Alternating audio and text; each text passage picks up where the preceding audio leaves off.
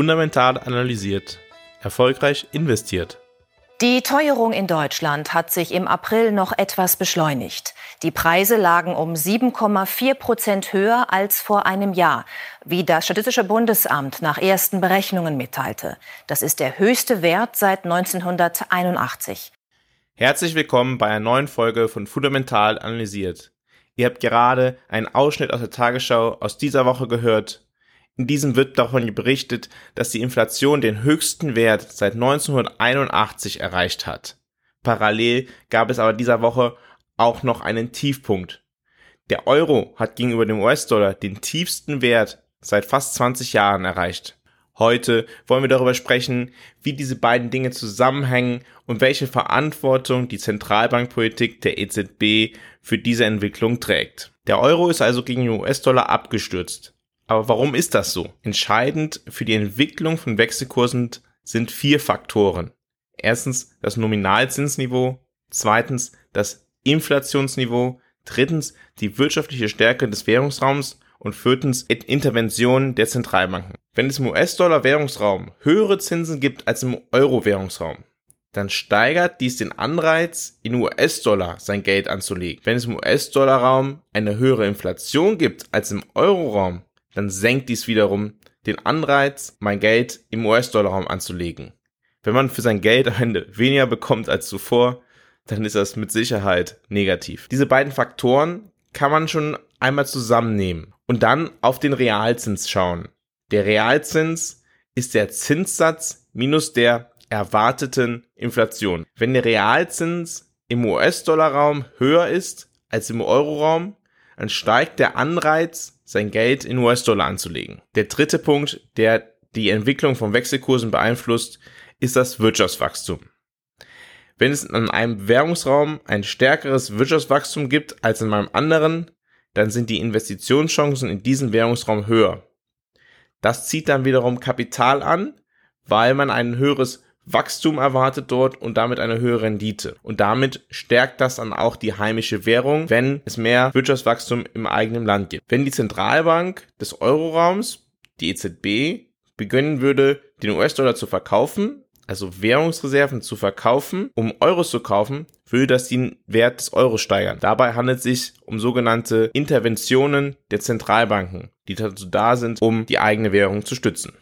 Wichtig beim Verständnis von Wechselkursentwicklungen, aber auch generell bei Entwicklungen am Kapitalmarkt ist immer das Verständnis davon, dass die Kapitalmärkte versuchen, aufgrund von Erwartungen die Zukunft zu prognostizieren. Wenn eine Zentralbank das Vertrauen in die eigene Währung stärkt, indem sie nicht zulässt, dass die Inflation zu sehr steigt und der Realzins niedriger als in einem anderen Währungsraum ist, dann stärkt das die Erwartungen an die Entwicklung dieser Währung und stärkt damit auch die Währung direkt. Das kumulierte Ergebnis der Prognosen des Kapitalmarkts bezüglich der Nominalzinsentwicklung das kann man sogar analysieren. Man kann es am Kapitalmarkt sich anschauen, was der Kapitalmarkt denkt, was der Kapitalmarkt erwartet, wie sich Leitzinsen entwickeln werden. Dazu werden Futures genutzt. Futures sind Terminkontrakte. Diese verpflichten den Verkäufer dazu, ein gewisses Gut an einem gewissen Zeitpunkt zu liefern und den Käufer ein Gut einem bestimmten Zeitpunkt zu einem festgesetzten Preis zu kaufen. Diese Futures, die werden an Börsen gehandelt, sind also komplett transparent, man kann sie sich anschauen. Mit ihnen ist es möglich zu sehen, welche Meinung die Marktteilnehmer über eine mögliche zukünftige Zinsentwicklung haben. Wenn die Futures anzeigen, dass die Kapitalmarktteilnehmer zu dem Ergebnis kommen, dass der Leitzins der Zentralbank zum Jahresende 1% höher liegt als zurzeit, dann hat, hat die Zentralbank es geschafft, effektiv zu vermitteln, dass in der Zukunft Zinssteigerungen um circa 1% geben wird. Aber was bedeutet das alles jetzt nun für die Währungsentwicklung? Warum schauen wir denn auf die Zinsen der einzelnen Währungen, wenn wir auf die Währungsentwicklung schauen? Wenn der Kapitalmarkt erwartet, dass, dass das Realzinsniveau zum Jahresende in der einen Währung höher sein wird als in der anderen Währung, dann profitiert die Währung mit dem höheren erwarteten Zinsniveau. Wenn das Agieren der Zentralbanken sich unterscheidet, beispielsweise bei gleichem Inflationsniveau, dann wird sich der Wechselkurs in jedem Fall verändern. Aktuell reisen die Kapitalmärkte für den US-Dollar-Raum zum Jahresende ein Zinsniveau von 3 bis 3,25 Prozent ein. Also deutliche Steigerung des Zinsniveaus bis zum Jahresende. Für den Euroraum preisen die Kapitalmärkte allerdings nur eine Zinssteuerung von unter einem Prozent ein. Das Zinsniveau im Euroraum ist ja aktuell negativ und würde damit auf 0,5 Prozent steigen. Das heißt, das Nominalzinsniveau alleine wäre schon ungefähr bei 2,5 bis 2,75 Prozent Unterschied. Dazu müssen wir, wenn wir auf die Realzinsen schauen, auch auf die Inflation schauen. Und dann schauen wir einfach mal auf die aktuellen Inflationsdaten und vergleichen sie im Monat April. Im April lag die Inflation in der Eurozone bei 7,5 Prozent, in Deutschland, wie wir anfangs gehört haben, bei 7,4 Prozent und in den USA bei 6,6 Prozent. Wenn das Inflationsniveau zum Jahresende auf demselben Niveau bleiben würde, dann liegt der Realzins in den USA bei circa minus 3,35 bis minus 3,6 Prozent. In der Eurozone hingegen wäre das Realzinsniveau bei minus 7 Prozent.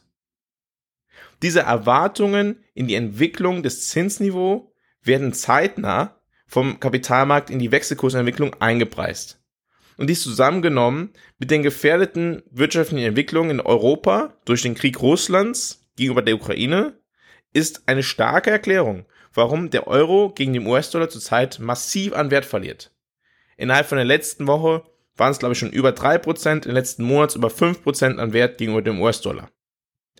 Bedenken sollte man auch, dass höhere Nominalzinsen das Inflationswachstum begrenzen können das heißt, dass wenn die eine Zentralbank es effektiv schafft, das Inflationsniveau zu senken und die andere Zentralbank das nicht tut, dann ist nicht nur das Nominalzinsniveau unterschiedlich, sondern auch das Inflationsniveau unterschiedlich, so dass der Effekt auf den Realzins sogar noch größer sein könnte und damit ein weiterer Anreiz geschaffen werden würde, verstärkt aus der eigenen Währung hinauszugehen und in die andere Währung zu investieren.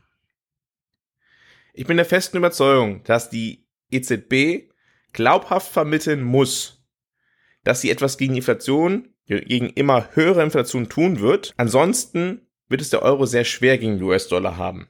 Die Fed, die Zentralbank der USA, hat genau das schon zumindest langsam begonnen und hat langsam begonnen, nun mit einigen Zinsschritten von dem bisher auch in den USA sehr niedrigen Zinsniveau sich wegzubewegen.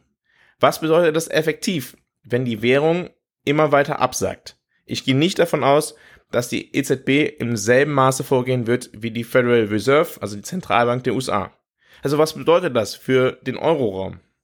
Das bedeutet, dass alle Importe von Gütern, die in US-Dollar gehandelt werden, für den Konsumenten im Euro-Währungsraum teurer werden. Beispielsweise auch Rohöl. Man braucht ja nur an die Zapfsäule schauen und zu schauen, wie die Benzinpreise sich entwickeln. Rohöl wird in US-Dollar gehandelt. Wenn der Euro immer weiter sinkt, wird der Benzinpreis dadurch alleine schon steigen. Aber auch beim Thema Geldanlage geht ein sinkender Wechselkurs mit starken Implikationen einher. Wenn man Geld in US-Dollar anlegt, dann verzeichnet man im Verhältnis zu den letzten Monaten einen Währungsgewinn, der zwar auch zu versteuern ist, aber ja, man hat de facto in Euro gerechnet einen Währungsgewinn.